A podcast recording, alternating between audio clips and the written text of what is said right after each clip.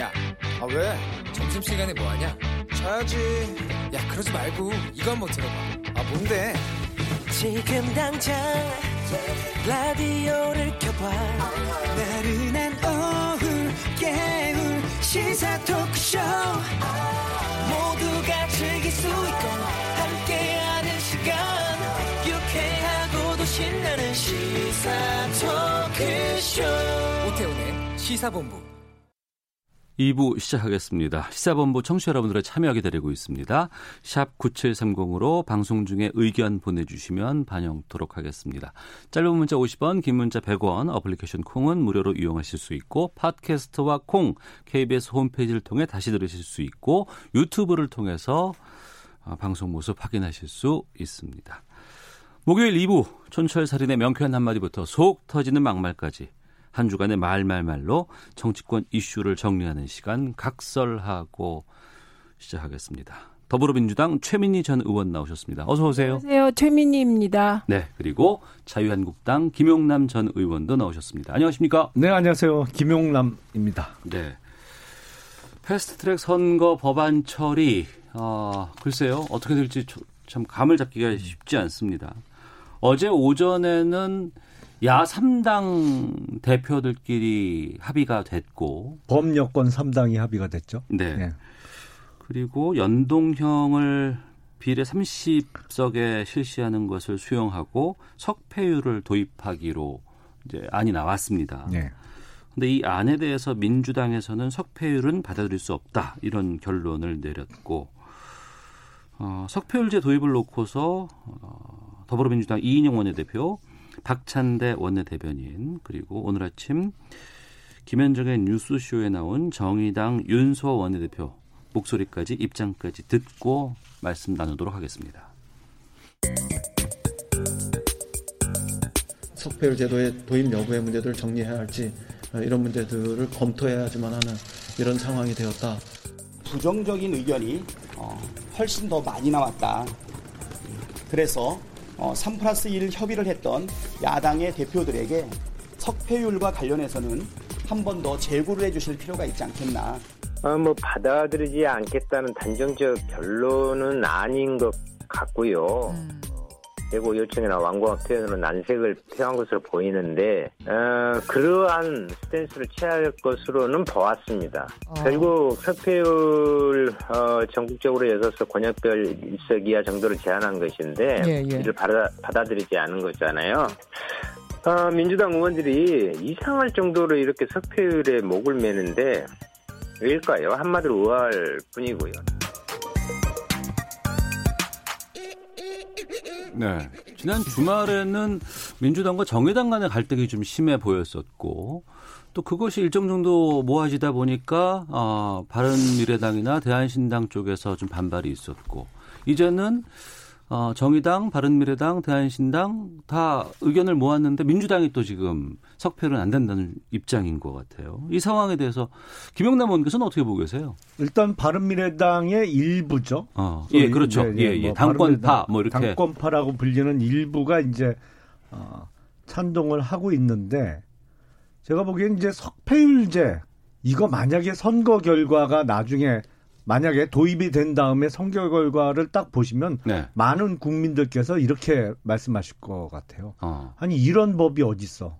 어. 왜냐면 지역구에 나왔어요. 예. 근데 그 후보가 우리 지역구에서 1등을 못해서 떨어졌어. 낙선했어요. 근데 떨어진 줄 알았는데 어라?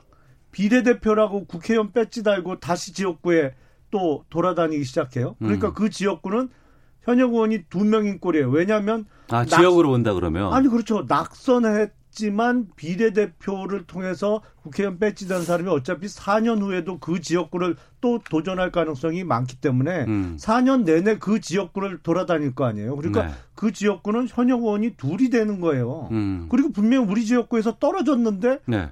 어 국회의원이래 저 사람이. 음. 그 황당할 황당해야 하는 분들이 엄청 많을 거예요. 막 그러니까 지금 범 여권 내부에서 정치적 흥정을 뭐 이렇게 저렇게 하다 보니까 뭐 250대 50 처음에 얘기는 225대 75 하다가 250대 50 가다가 연동률 50% 하다가 이제는 뭐 캡을 씌워서 30석에만 적용하고 막 복잡하게 이리저리 흥정을 하고 있는데 네.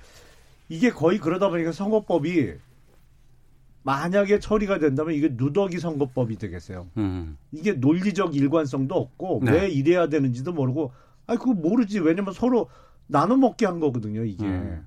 그러니까 그냥 선거법은 너덜너덜해지면서 우리나라의 기존의 헌법 체계 권력 구조하고도 맞지도 않고 당권 가진 사람들의 이권을 어, 나누는 과정에서 이상한 형태의 선거법이 지금 추진되고 있습니다. 그렇지만 민주당에서 지금 석패율제 도입 반대한다고 했지만 저는 최종적으로는 합의가 될 가능성이 높다고 봐요. 왜냐하면 아, 합의돼서 석패율이 인정될 것 같다. 아니. 뭐, 뭐 어떤 형태로든 음. 석패율 여부를 놓고라도 뭐 어느 한쪽이 포기하더라도 합의안이 도출될 가능성이 높은 게 이미 정의당의 심상정 대표는 로또 당첨은 됐어요. 다만 이 당첨금이 얼마냐의 문제예요. 그러니까 음. 그거 이 전체 포기하기에는 너무나도 어, 덩어리가 크기 때문에 포기를 못할 것이고 민주당 입장에선 빨리 공수처 만들어서 이거 검찰 수사를 막아내야 되거든요. 방해하고. 그러니까 알겠습니다. 결국엔 합의는 될 것으로 예상이 됩니다. 최민희 의원께서는요.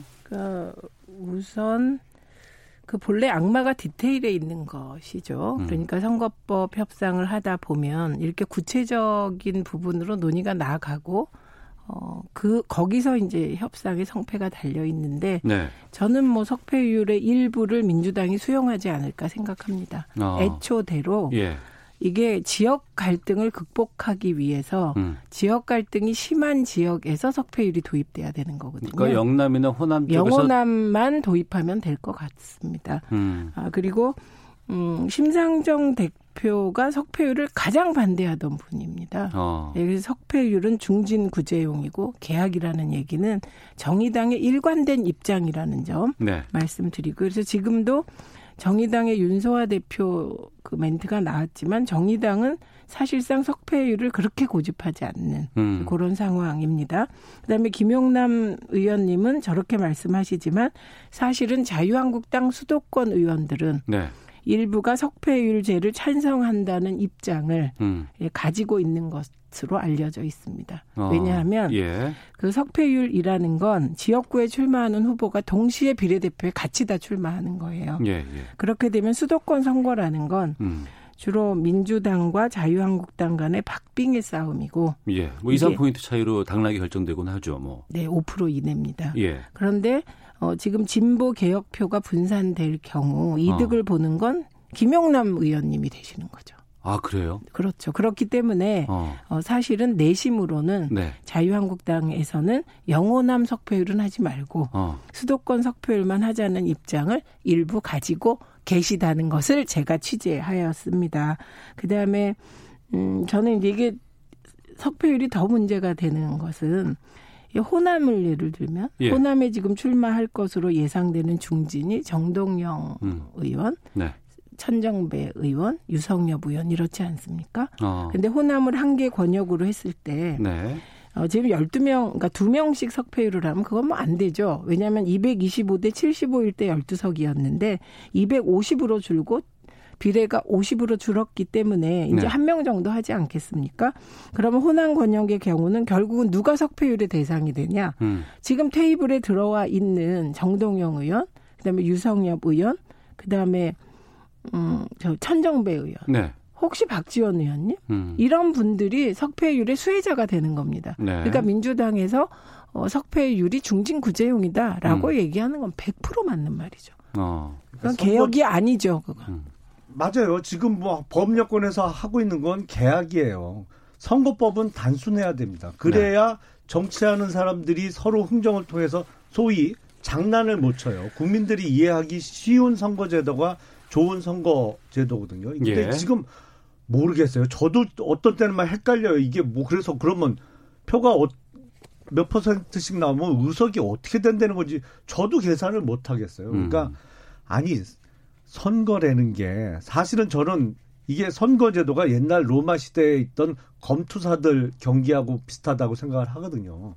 관중들은 딱 붙여놓고 어느 놈이 어 지는지 뭐 검투사는 죽어 나가지만 어쨌든 그걸 봐야 되는데 어라 진 줄 알았는데 살았어도 돌아와 비례대표로 뺏지 달고. 음. 아유 저는 그거 반대예요 절대로. 네. 근데 속으로는 찬성하고 아니요, 계신 분도 있습니다. 아니, 저는 뭐 현역이 아니라 예, 예. 표는 없지만 저는 음. 명백히 이런 선거법은 반대표 던질 거예요. 만약에 네. 현역이라면. 근데 수도권 전체에서 한 명이기 때문에 음. 그 지역구가 문제가 되는데 네. 그건 거꾸로 이렇게 됩니다.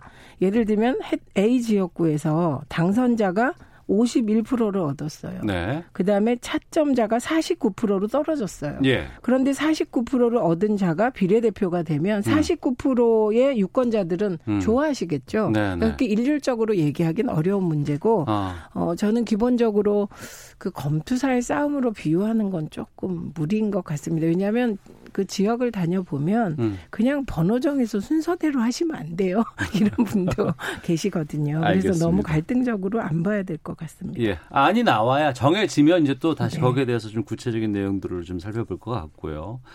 오전에 민주당의 이인영 원내대표가 이런 얘기를 했습니다. 조건 없는 민생 경제 법안 우선 처리를 위해서 원 포인트 본회의를 야당에 제안을 했는데요. 여기에 대해서 김영남 의원께서는 그러니까 이를테면 예산 부수 법안하고 민생 법안들 먼저 처리하고 패스트트랙 법안들은 좀 차후에 다시 보자 뭐 이렇게 하는 것 같거든요. 그래야죠. 음. 저도 어, 그게 그래요? 옳다라고 어. 생각을 합니다. 왜냐하면 예. 지금 문희상 의장께서 예산 부수 법안을 먼저 처리 안 하고 예산안을 먼저 표결에 붙이는 바람에 일전에도 지난주에도 제가 말씀드렸습니다만 예. 2020년도 내년 예산은 불법 예산이에요. 음. 이거를 세입과 세출에 대한 근거 법률이 없어요 지금 네. 통과가 안돼 있잖아요. 아, 불안전한 상황이다. 아, 그럼요. 이게 법률에 근거해서 국민으로부터 세금도 걷고 지출을 해야 되는데 그래서 어, 관례적으로 예산 부수 법안을 본회의에서 먼저 표결을 하고 그다음 예산안 처리를 했었는데 네. 갑자기 바꿔버리는 바람에 예산 부수 법안은 그냥 지금 통과가 안 되고 미뤄지고 있는 상황이잖아요. 그러니까 곧 이제 한 열 하루 있으면 2020년도인데 음. 당장 내년 예산은 법률상 근거가 없는 세입 세출이 이루어지게 생겼어요. 네. 그러니까 이거 순리를 벗어나게 일 처리하면 항상 이런 문제가 생겨요. 그럼 김영남 의원께서는 원 포인트로 이 본회의 여는 거에 대해서는 찬성하시는 입장이시고요. 일단 예. 회기부터 합의를 해야 돼요. 진짜 아. 처음에는 뭐 3일만 할 것 같이 하더니 벌써 지금 일주일 훨씬 넘어가고 있잖아요. 그러니까 예. 이럴 거면 이번 임시국회 회기를 30일 하자. 음. 30일 하고 그러면 합의를 해야죠. 그러면 부수 예산 부수 법안하고 민생 법안 알겠습니다. 처리하고 순서부터 합의를 해서 그건 지켜줘야 돼요. 문희상 의장께서. 최민희 의원님. 음, 민생 경제 법안이 다 지금 자유한국당이 필리버스터 걸어놨어요. 아, 예, 예. 예, 그렇기 때문에 자유한국당이 그 원포인트 국회에 동의한다면 음. 민생 경제 법안에 걸어놓은 그 필리버스터부터 이제 철회해야 가능한 안입니다. 이게 음. 예, 그렇기 때문에 어, 지금 자유한국당이 과연 그러면 필리버스터 민생 경제 법안에 건 것을 철회할 것이냐 저는 안 할 것 같습니다. 아, 그래요? 예, 제 예측은 어. 왜냐하면 지금 받는 게 맞아요. 예. 어, 의원님 말대로 왜냐하면 지금 이인영 대표가 자유한국당이 원래 하자는 안을 내놓은 겁니다. 음. 그러니까 자유한국당이 본래 패스트 퍼- 트랙 법안은 뒤로 하고 네, 네. 민생 경제 법안부터 처리하자고 했었거든요. 그러다가 돌연 이제 필리버스터를 다 걸어버렸어요. 음. 이런 상황이기 때문에 어, 받아야 되는데 못 받을 것이다. 왜냐하면 그러려면 어그 저기 필리버스터를 철회해야 되기 때문에. 네. 그리고 왜 그럼 시- 그 필리버스터 철회 못하냐? 그건 황교안 대표의 총선 전략이 음. 조금이라도 협조하는 건 아닌 것 같습니다. 아. 그냥 제가 보기에는 조금 이렇게 좀 극단화시켜서 예. 도식화시키면 판깨기 전략을 택하신 게 아닌가. 음. 그러면 대표가 그런 전략을 택하면 원내 대표는 아무리 협상을 해서 중도표를 얻고 싶어도 네. 그렇게 할 수 없는 거죠. 음. 그러니까 지금은 어. 그 심재철 대표에게는 재량권이 커 보이지 않는다. 어. 그래서 걱정입니다. 이 예. 상황이 여기까지 이렇게 지금 꼬여 있는 가장 큰 근본적인 원인은 민주당이 제1야당을 무시하고 범여권 내에서의 정치적 흥정을 통해서 선거법을 일방적으로 바꾸겠다는 게 근본적인 원인입니다. 네. 이거부터 상식에 맞게 돌아가야 돼요. 문재인 대통령께서도 2015년 12월에 그때 당시에 이제 민주당 당 대표로 계실 때 음. 선거법을 그때는 이제 어 저희 쪽이 여당이었죠. 저희가 의석수도 150석이 훨씬 넘게 갖고 있었고 야당하고 협의 안 하고 일방적으로 처리한 예는 없다. 이번에도 네. 절대로 어, 민주당의 어, 동의를 얻지 않고 일방적으로 선거법을 처리해서는 안 된다라고 얘기한 게 지금도 있어요 화면이 음. 그래놓고 지금 여당 되고 저 소수당 끌어 안아갖고 의석수 많이 가졌다고 일방적으로 처리하겠다는 게 어딨어요 그거부터가 근본적인 예. 원인이죠 그 대통령께서뿐만 아니라 저도 선거법은 룰이기 때문에 선거에 자유한국당과 협상해야 된다는 원칙을 가지고 있습니다. 네. 그리고 지금 근본적으로 돌아가시면 별로 자유한국당이 할 말이 없죠. 왜냐하면 연동형 도입을 그 뭐 양보해서 논의하기로 했어요. 음. 원내 대표들이 모여서 네. 그런데 그렇게 논의하기로 해놓고 협상 테이블에 한 번도 나경원 전 대표가 나온 적이 없고 음. 그러다가 중간에 연동형 비례대표제로 비례성을 높이자는데 비례대표 폐지안을 냈습니다. 네, 네. 270석으로 의원수를 줄이고 그리고 다 지역구로 하자는 어떻게 됩니까 이거는 그렇기 음. 때문에 근본적으로 돌아가면 이게 이제 황교안 대표 오시고 나경원 전 대표와 황교안 대표의 뭔가의 경쟁이 과열되면서 네. 너무 투쟁 일변도로 나가시고 음. 의회에서 협상하는 부분을 무시해서 셀프 패싱 전략을, 전략을 계속 쓰고 그걸 이제 민주당에 뒤집어 씌우는데 그게 잘 안 된 거죠. 네, 자연스럽게 넘어가서 지금 국회 상황이 이렇게 파행 상황이 좀 오래 되다 보니까 자유한국당이 지금 국회 안에서 지금 집회를 이어가고 있습니다. 장애 여론전 펴고 있고요. 국회 폭력 사태까지 지금 불거지고 있는 상황인데 어, 여기에 대해서는 최민희 의원께서 먼저 좀 말씀을 좀 해주시죠. 네, 제가 가장 알 수가 없는 거는 음. 검사 출신이세요. 네네. 일개 검사도 아니고 법무부 장관 출신이세요. 음. 총리도 하셨어요. 대통령 권한 대행도 하셨는데 네. 황교안 대표가 왜 저렇게 불법적 행동 혹은 불법 행위를 하는 사람들을 옹호하시는 건지 음. 이해할 길이 없습니다. 특히 민주노총이 국회 진입을 시도했을 때 네. 그때 경찰과 충돌했거든요. 그리고 많은 사람들이 현장에서 연행됐습니다. 네. 일부는 법적 책임을 진 것으로 압니다.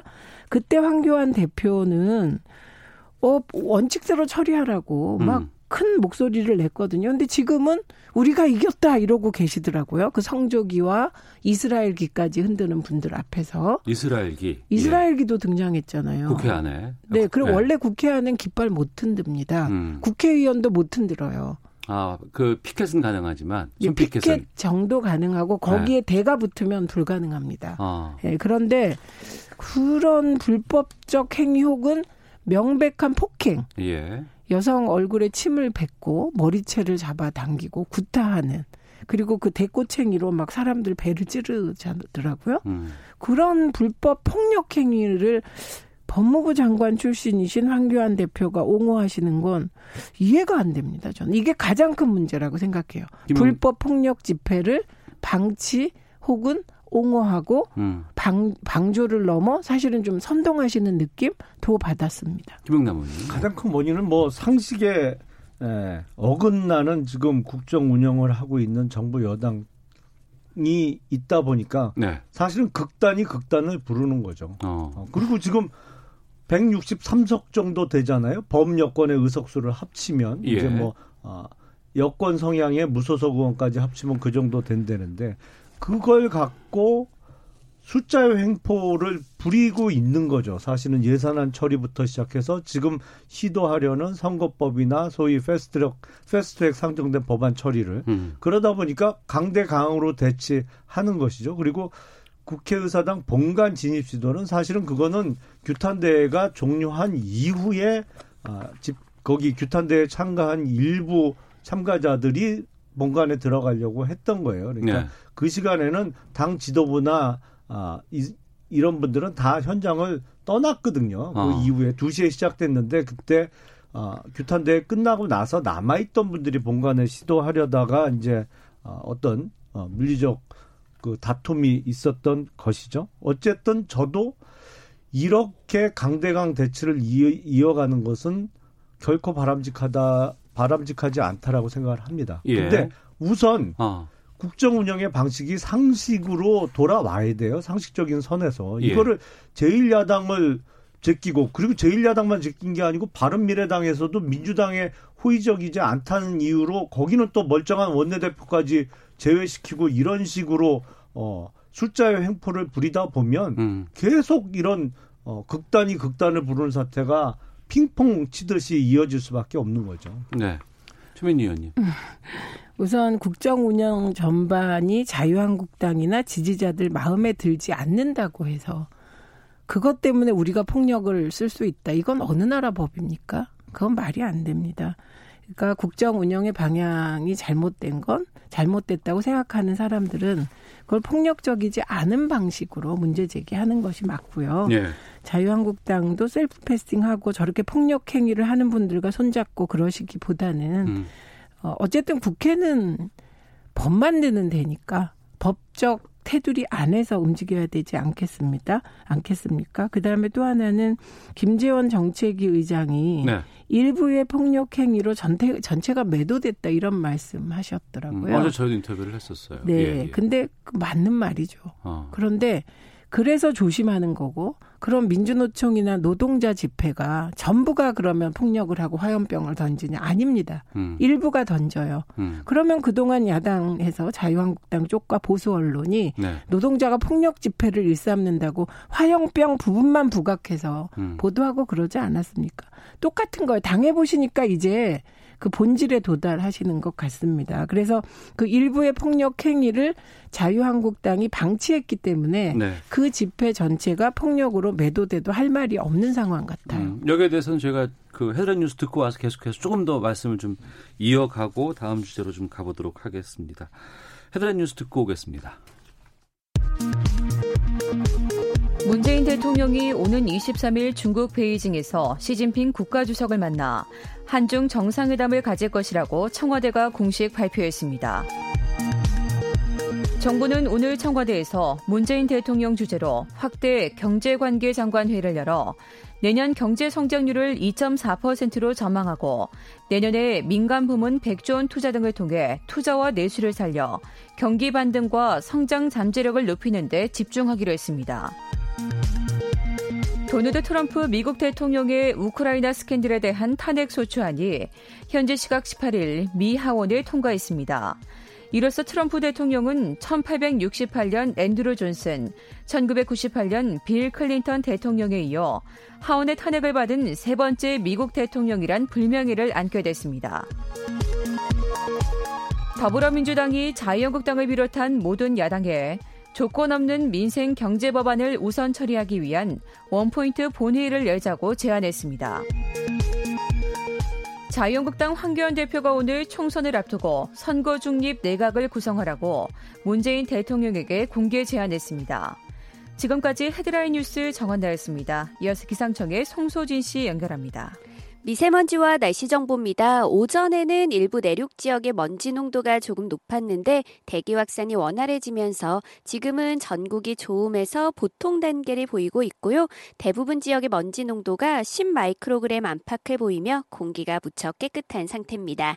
하늘은 대체로 맑은데요. 차차 구름이 많아지겠고 밤 사이에는 중부 일부 지역에 비나 눈이 조금 오거나 눈이 날리는 곳이 있겠습니다. 내일 아침부터는 다시 전국의 하늘이 맑아 질 전망입니다.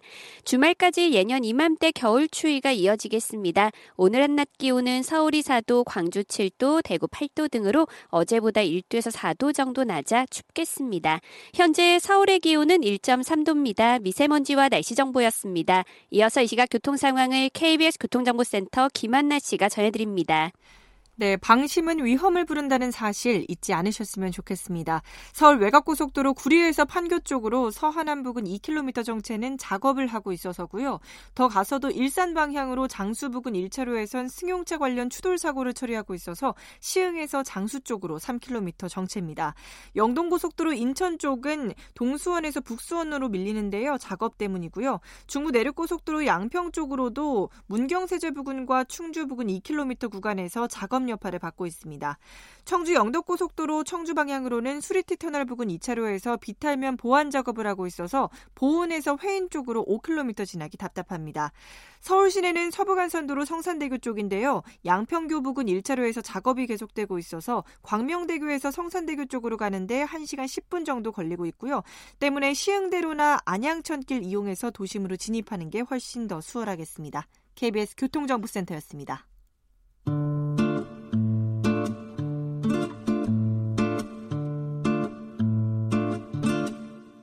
오태훈의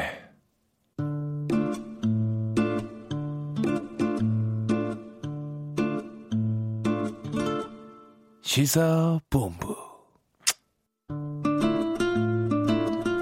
네, 각설하고 더불어민주당 최민희 전 의원, 자유한국당 김용남 전 의원과 함께 하고 있습니다. 참 그러고 보니 국회 상황이 연말 이제 뭐 10여일 정도밖에 안 남은 상황에서 네. 범여권은 여권대로 선거법 조정 때문에 지금 아, 지금 힘든 상황이고 또 자유한국당은 자유한국당대로 지금 국회 투쟁 뭐 계속 이것 좀 이어가고 있는 상황입니다. 연말까지 이 국회가 어떻게 될지 참 궁금하고 전망하기도 쉽지 않은 상황이거든요. 두 분께서는 어떻게 보고 계실지 입장 듣도록 하겠습니다. 최민희 전 의원께서 먼저 말씀해 주시죠. 그러니까 우선 의석수 미세 조정하는 저런 모습이 국민들한테 계속 노출되는 건 안 좋습니다. 음. 그래서 아마도 저는 그 민주당 입장에서는 하루 빨리 저런 그 과정을 끝내야 될 것 같고요. 네. 그래서 어떻게든 연말 안에 공수처법, 음, 그리고 선거법, 유치원 3법, 그리고 뭐 민생 법안 통과시키려고 애를 쓸 것 같습니다. 그리고 자유한국당은 지금 황교안 대표 계속 저런 식으로 가시면 저 한마디로 요약하면 자유한국당의 우리 공화당화 음. 과정이다 이렇게 네. 봅니다. 그러면 저건 제가 보기에 어, 지지율 30% 지지율 10%는 공고화되고 나머지 중도의 10%는 더 떨어져 나가는 음. 그런 결과가 오지 않을까 합니다. 김영남 의원님.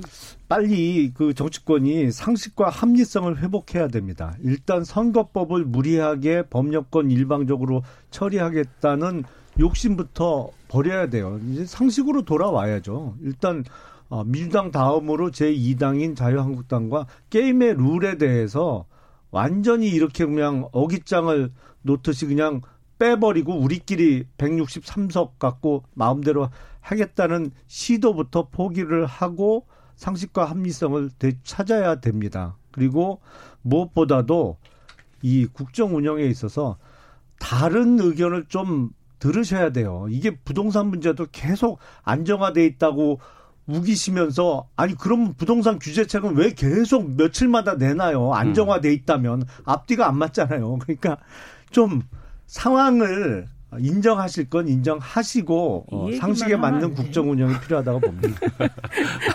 그냥 국정 운영 전반을 아니에요. 하나 더 있어요. 저희가 음. 준비된 인서트가 있습니다. 아, 다음 주제로 가보도록 하겠습니다.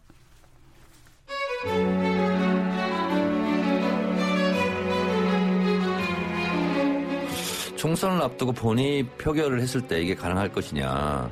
이순신 장군을 내정을 하더라도 자유한국당이 통과를 시켜줄 것이냐. 예.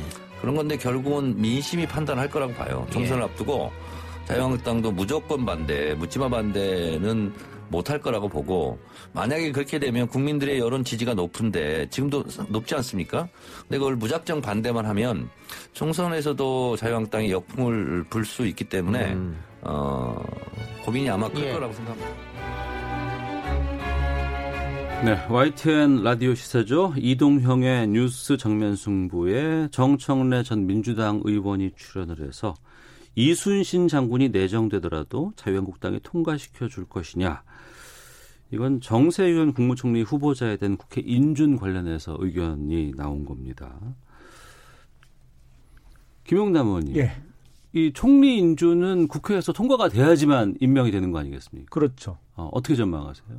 우선 정청래 전 의원께서는 엉뚱한 말씀을 하신 거예요. 문재인 음. 정부 들어서 어, 고위공직자에 대한 국민의 기대치는 매우 낮아졌습니다. 검증 기준이 많이 느슨해졌죠. 왜냐하면 우리가 조국 법무부 장관 후보자라는 어마어마한 충격을 겪었거든요. 어느 후보자가 와도 그만한 흠이 예, 그렇게 각종 분야에 그, 그만한 흠을 어, 많이 갖고 있는 사람을 우리가 또 만나기는 어려워요. 그러니까 사실은 웬만한 후보자가 오면 그 검증 기준 기대치가 일단 낮아졌기 때문에 네. 뭐별 기대를 안 해서 쉽게 통과가 될 수 있는데 단 직전 국회의장께서 대통령 밑에 가서 국무총리 하시는 건 이건 정말 우리 헌정사에 아주 안 좋은 선례를 남기는 겁니다. 음. 상권 분립을 아예 구성의 독립부터 깨버리는 거예요.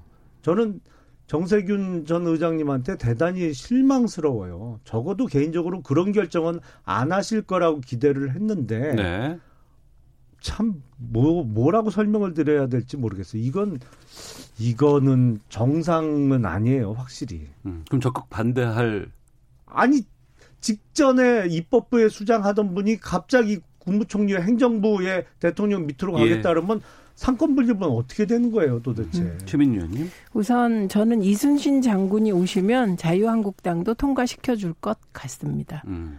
이 얘기는 다만 어, 자유한국당의 총선 전략이 아까 제가 도식화 시켰을 때 판깨기 전략이다.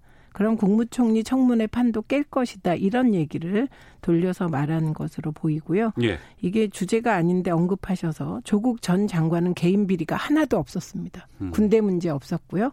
스스로에 대한 문제는 없었고 주변 문제였죠. 음. 그래서 그거는 좀 분리를 하고 가겠습니다.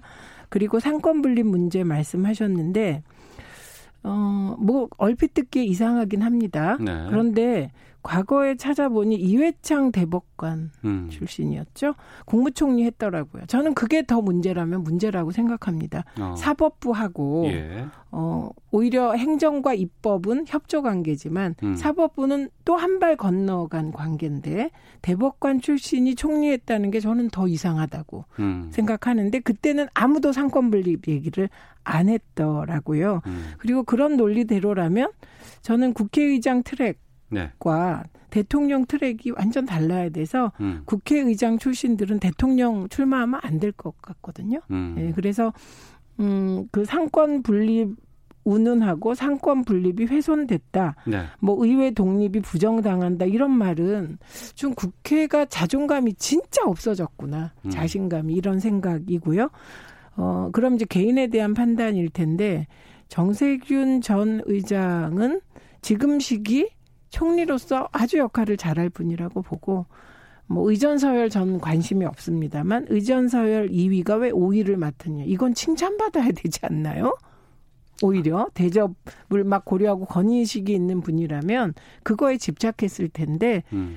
어, 그 부분에 대해서는 국회에는 죄송한 마음이 있으신 것 같고 네. 그러나 어쨌든 지금 그 대통령의 간곡한 요청에 대해서 고마운 답을 해주신 분 같습니다. 네, 여기에서 그 이거에 대한 반, 어, 예, 예. 말씀해 주시고 추가로 지금 정세균 이제 국무총리 후보자에게 지역구인 종로가 이제 비는 상황이 돼서 거기에 지금 이낙연 현 총리와 황교안 대표가 붙지 않을까라는 얘기까지 나오고 있거든요. 예. 여기에서까지도 같이 말씀해서 알겠습니다. 포함해서 말씀해 주시죠. 일단 대법원장 출신이 국무총리로 간다 그러면 저는 결사 반대했을 거예요. 음. 그건 조금 틀리거든요. 그러니까 사법부의 수장인 대법원장하고 그 밑에 14명이 있는 대법관하고는 이게 위상도 차이가 나고 뭐 여러 가지 의미에 있어서 대법관 출신이 행정부에 가서 국무총리를 하는 건 뭐 그 의전서열로 봐도 그래요. 뭐 음. 그건 별로 중요한 건 아닙니다만 대법관은 사실은 장관급 대우를 받거든요. 그러니까 네. 장관급 대우를 받던 분이 행정부의 제2인자인 총리로 가는 거하고는 국회의장이 총리 가는 거하고는 비교할 수 없는 어, 차원이고 그 이제 종로 선거가 어떻게 되느냐 이낙연, 황교안 네. 이렇게 매치가 성사되면 그야말로 말 그대로 빅매치죠. 흥행이 되죠. 이게 그러니까 그 콜로세움에서 제일 큰 판이 벌어지는 거예요. 검투사 중에 검투사 제일 세다고 하는. 두 사람이 아, 그러면 예, 예. 모든 시민들이 야 이거 누가 이길까 이렇게 관심이 관심이 집중되겠죠. 음. 전 개인적으로는 그냥 국민의 한 사람으로서 되게 흥미진진할 것 같아요. 그런 네. 대결이 벌어지면 어. 개인적으로는 한번 보고 싶어요. 그 보고 결과를. 싶은데 네. 그거 그 성사가 될까요? 그거는 뭐 일단은 당사자들의 결심의 문제입니다만 예. 사실은 상황에 따라 떠밀려서 이렇게 그 대결에 임하는 수도 있잖아요. 예. 근데 뭐 상황에 따라서는 충분히 가능한 아, 매치다. 아. 그리고 그냥 재밌을 것 같아요. 그렇게 아, 붙으면. 최민희 의원께서는 그 우선 2013년에 헌법재판소장인 김용준 소장이 음. 국무총리에 내정됐었습니다. 개인 비리로 낙마했죠. 취임은 못했죠. 네. 개인 비리로 낙마했습니다. 근데 그때 김용준 현재 소장도 그런 식으로 의전서열로 얘기하면 의전서열 1위가 대통령, 2위가 공, 2위가 국회의장, 음. 3위가 대법원장, 4위가 헌재소장, 5위가 국무총리거든요. 네. 그런데 그때 아마 박근혜 정부도 어, 이분이 필요했고 간곡한 요청이 있어서 맡았다가 비리로 그렇게 음. 된것 같습니다. 그러니까 제가 드리는 말씀은 왜 그땐 삼권 분립 문제가 없냐. 네. 그러니까 뭐 민주당이 문제제기 제대로 못 하셨네 그러면 그때. 아니 그게 아니 그렇게 말하면 곤란하죠. 음. 그런데 어쨌든 삼권 분립이 문제라면 이회창 총리도 문제인 거고 네. 김용준 현재 소 헌재 소장 내정도 문제다라고 말씀을 드립니다. 그다음에 예. 저는 황교안 대표가 만약에 그 사나이답게 음. 종로 출마, 지역구 출마에 나선다면 조금 좋아질 것 같습니다. 어떻게 좋아진다는 말씀? 그분이 좋아질 것 같아요. 아. 황교안 대표를 예, 사나이답다 이런 아, 아. 느낌으로. 근데 예. 그렇게 하실지는 지켜보겠습니다. 아하. 빅빅 매치가 되겠죠. 왜냐하면 두 대권 후보 간 경쟁이 되, 는데 예. 이럴 경우는 사실은 지는 한쪽은 치명상을 입게 됩니다. 그럴 수밖에 음. 없죠. 예, 그렇기 때문에 어, 저는 이낙연 총리는 하실 것 같습니다. 음. 만약에 그런 구도가 형성돼서 막 분위기가 몰아지잖아요. 네네. 예, 그런, 그럴 것 같은데, 이낙연 총리는 지금 부동의 대권 후보 1위이시기 때문에, 어. 뭐 지역구 국회의원이나 비례 국회의원 그거엔 관심이 없으실 것 같고, 예. 민주당이 필요해서 종로에 출마하길 원한다면, 음. 응하시는 정도고, 네. 그러니까 관심사가 문재인 정부 성공과 민주당 승리에 있지 않으실까 음. 생각합니다. 네.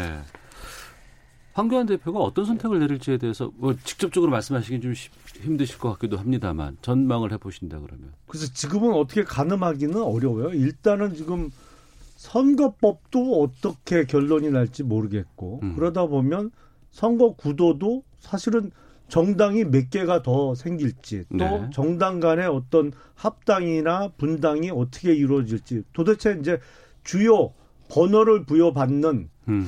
정당이 몇 개 정도가 이 내년 총선에 참가할지 아직 모르겠거든요. 그러니까 새로운 보수당도 1월 5일 창당하겠다 이렇게 발표가 지금 나오고 있는 상황이라서 예. 근데 총선 전에 뭐 합당이 이루어질 수도 있는 그렇죠. 거고 예. 그러니까 구도 자체가 안 나온 상태라 어. 특정 지역구를 놓고 거기에 어떤 후보가 낼, 나올 것이냐 그걸 뭐 미리 예측하기는 어렵죠. 근데 음.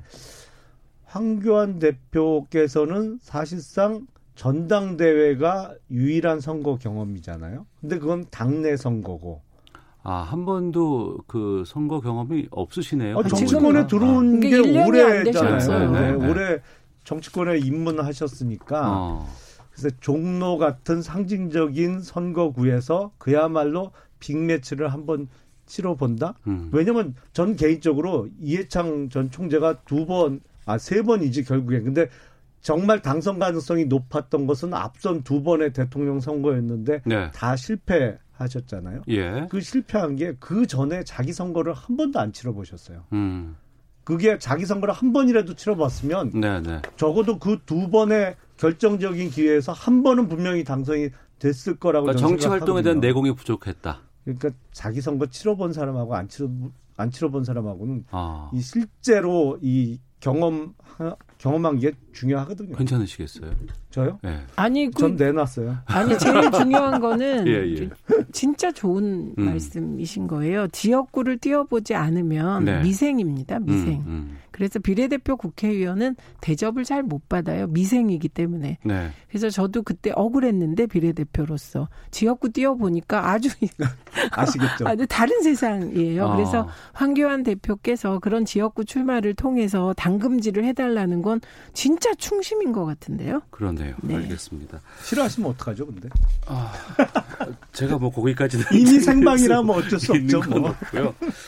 자, 제가 한 것으로. 네. 각설하고 이제 마치도록 하겠습니다만 제가 근래 같이 말씀 나눴던 각설하고 중에서 오늘이 제일 분위기가 좋았던 것 같은 생각이 들어서 두 분께 감사의 말씀 아, 네. 전하고 보내드리도록 하겠습니다. 연말 선물이었습니다. 고맙습니다. 더불어민주당의 최민희 전 의원, 자유한국당 김용남 전 의원 두 분과 함께했습니다. 두 분 오늘 말씀 고맙습니다. 고맙습니다. 감사합니다. 오태훈의 시사본부는 여러분의 소중한 의견을 기다립니다. 짧은 문자 50원, 긴 문자 100원의 정보 이용료가 되는 샵 9730, 우물정 9730번으로 문자 보내주십시오. KBS 라디오 앱 콩은 무료입니다. KBS 라디오 오태훈의 시사본부. 지금 여러분은 대한민국 라디오 유일의 점심 시사 프로그램을 듣고 계십니다.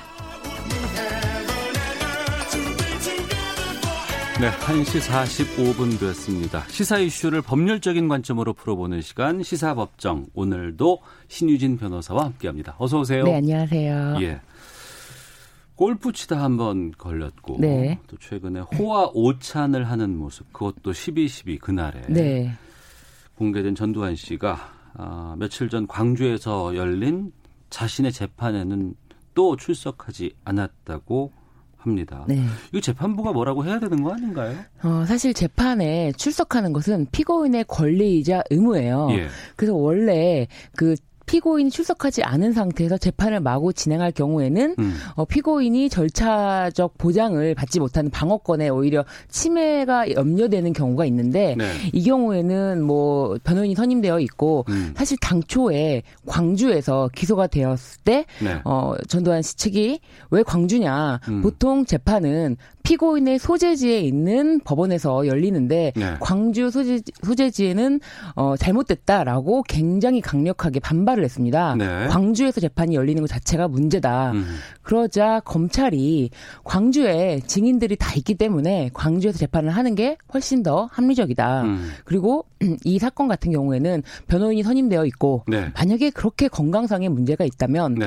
어, 불출석에 대한 사유를 법원의 허가를 통해서 받을 수 있지 않느냐 라고 음. 검찰이 이제 반발하는 그 전두환 씨 측에 대한 의견서를 제출했더니 네. 지금 오히려 전두환 씨 측은 그 의견서를 가지고 음. 검찰이 먼저 불출석을 제안을 했다. 어? 이렇게 주장을 하고 있어요. 타- 잠깐만요. 네. 검찰 쪽에서 어, 피고인의 불출석을 불출석을 제출했다고요 법원에? 제안을 한 게 아니냐라고 어. 사실 이렇게 해석하는 거는 아전 인수격인 해석이라고 보여지고요. 예. 그러니까 전두환 씨 측이 먼저 광주에서 재판이 열리면 안 된다라고 예. 극렬하게 반대를 하자 음. 검찰이 왜 안 되냐 광주에서 재판을 해야 된다라는 아. 입장을 피력하면서 예. 만약에 그렇게 건강상의 문제가 있다면 음. 피고인 이 사실은 형사소송법 277조에 네. 그 장기 3년 이하의 그 법정형인 경우에 뭐 법원의 허가를 얻어서 그 불출석할 수 있는 경우가 있거든요. 음. 그러니까 그런 법적인 절차를 통해서 할 수 있는데 네. 광주 법원이 안 된다는 거는 말이 안 된다라고 음. 얘기를 한 거죠. 그러니까 아, 그러니까 이제 법원의 장소를 광주로 하기 위해서 네. 그런 부분들을 그나마 좀 인정을 해주려고 했던 부분이었던 것이지 출석을 아예 검찰 쪽에서 말린 건 아니었다. 아니죠. 전혀 어. 아니고요. 예. 그런 법조항이 있다는 거를 적시한 것 뿐이에요. 음. 근데 사실상 그 당시에 전두환 씨 측에서는 그 병이 알츠하이머 병이 심하다. 방금 네. 전 했던 말도 기억을 못 한다라고 해서 그랬었죠. 어, 굉장히 이제 소견서를 제출을 해 가지고 예. 뭐 이순자 씨가 오히려 가서 막 그렇게 탄원을 해서 음. 어, 불출석 허가가 난 거예요. 네. 그리고 나서 조용하게 재판이 진행됐으면 좋았을 텐데 지금 8차 지금 증인 신문까지 이루어졌거든요. 네. 근데 중간에 말씀하신 것처럼 뭐 골프장 가서도 굉장히 센스 있는 답변. 음. 네. 뭐 세금 언제 낼 거냐 했더니 뭐 네가 좀 내줘라 막 이러고 음. 네. 너 군대 어디 갔다 왔냐. 음. 뭐 아주 그냥 정신이 너무 또렷하신 거예요. 예. 그러니까 이러니까 국민들이 공분을 사서 음. 재판부가 그러면 그 불출석 허가해줬던 거를 취소해야 되는 거 아니냐. 예. 그래서 검찰이 오히려 지금 법원에 예. 불출석 해줬던 거 어. 취소해달라라고 예. 얘기를 하고 있는 거예요. 지금까지는 딱 한 번밖에 안 나왔죠. 네, 재판은. 그렇죠. 어. 그래서 지금 사실상 검, 어, 법원에서 불출석한 허가를 취소하고 음. 취소 결정을 한다면 네. 강제 구인을 할 수가 있어요. 그러니까 그 부분인데 5.18 네. 기념재단 측에서 전두환 씨에 대해서 강제 주인 수사를 강제 구인 수사를 촉구를 했는데 네. 이거 가능합니까? 가능합니다. 어. 예, 피고인이 아까 말씀드린 것처럼 법원에 출석해야 되는 건 권리이자 의무예요. 예. 그래서 피고인이 출석을 음. 확보할 수 없다면 네. 사실은 영장을 갖고 가서 그 사람을 법원에다가 앉혀놓는 것이 구인이고요. 음. 그리고 이제 일정 시간 동안 어, 교도소라든지 뭐 구치소에 일정 시간 동안 어, 두는 것이 감금, 그러니까 구속입니다. 네. 구- 넓게 보면 구속인 거죠. 그렇기 때문에 형사 절차 진행상에 어, 문제를 통해서라도 구인을 할 수가 있는 거고요. 음. 법원에서 직접 구인을 할 수 있습니다. 네. 재판 원고와 피고 간에 뭐 공방도 있을 수 있고 다 하지만 지금 이 출석 여부를 가지고 이렇게까지 또 논란이 되는 게 참 쉽, 아, 쉽지 않은 상황인 것 같은데. 네.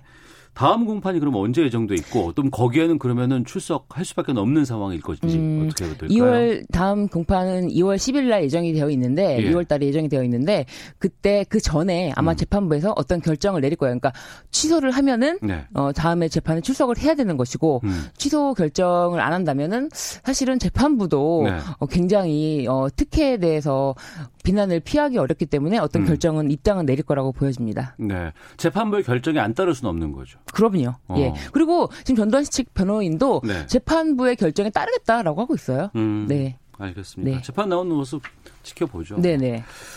자, 시사법정 다음 주제로 가보겠습니다. 삼성전자 서비스 노조와의 공작에 개입한 혐의로 재판에 넘겨졌습니다. 이상훈 삼성전자 이사회 의장이 실형 선고받고 법정 구속됐는데요. 이 삼성 관련한 노조와의 사건 좀 판결부터 좀 짚어주세요.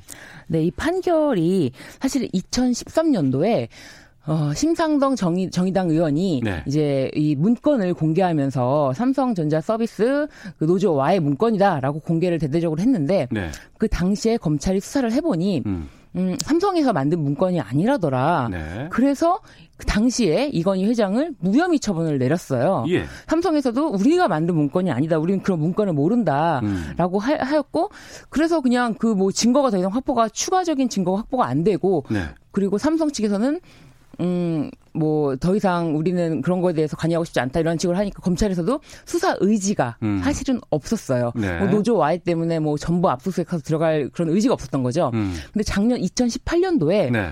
그 이명박 전 대통령 수사를 하다가 음. 어, 한 직원의 USB에서 그 문건이 네. 동일한 물건이 반결 발견이 된 거예요. 아, 그래요? 네. 어. 그러면서 그뿐이 아니라 이제 그 압수수색을 전방위적으로 하니까 음. 그 수천 건의 문건이 네. 발견이 되면서 음. 삼성전자 서비스 노조와의 문건 그 줄줄이 줄줄이 발견이 되면서 네. 뭐 재판부에서는 증거가 너무 많아서 음. 눈을 감아 줄 수가 없었다. 눈 감으면 안 되죠. 증거가 예, 그렇게 예. 많다. 어. 너무나 많다. 예. 라고 해서 사실 13일 날 음, 에버랜드 노조와의 와의 사건에서는 그 법정 구속은 면했거든요. 네. 근데 이번에는 전부 법정 구속까지 시켰죠. 음. 네. 이번 판결에서 좀 주목해 볼 만한 부분이 있다 그러면 어떤 걸 네. 말씀하실까요? 이, 주- 이번 판결을 통해서 삼성전자 서비스 그 협력 업체 네. 그 소속 기사들이 어 원래는 이제 지난 그 2013년도 14년도에 그 근로감독 어 거기서는 근로감독청에서는 어 삼성전자 서비스의 직원이라고 보지 않았거든요. 음, 개인 그런데- 사업자로 봤나요? 네, 그러니까 어. 협력 업체다라고 예. 했는데 파견 단지 파견 관계다라고 했는데 이번 판결을 통해서는 음. 그 삼성전자의 일의 98%를 전부 다 하고 있고 네. 그 지휘 감독 관계가 인정되기 때문에 음. 이 부분에 대해서는 불법 파견 관계가 맞기 때문에 근로자의 지위를 확인한다라는 판결을 이제 내려줬는데 음. 사실 이게 큰 의미가 있기도 한, 편, 한, 한 반면에 네. 어, 이미 그 직고용 관계가 다 이제 성립이 됐어요. 음. 그래서 어, 지금은 그 정규직으로 그러면 해야 네, 되잖아요. 지위 관계가 변동되는 건 아니지만 어. 그래도 그런 판결은 굉장히 의미가 있는 거죠. 예.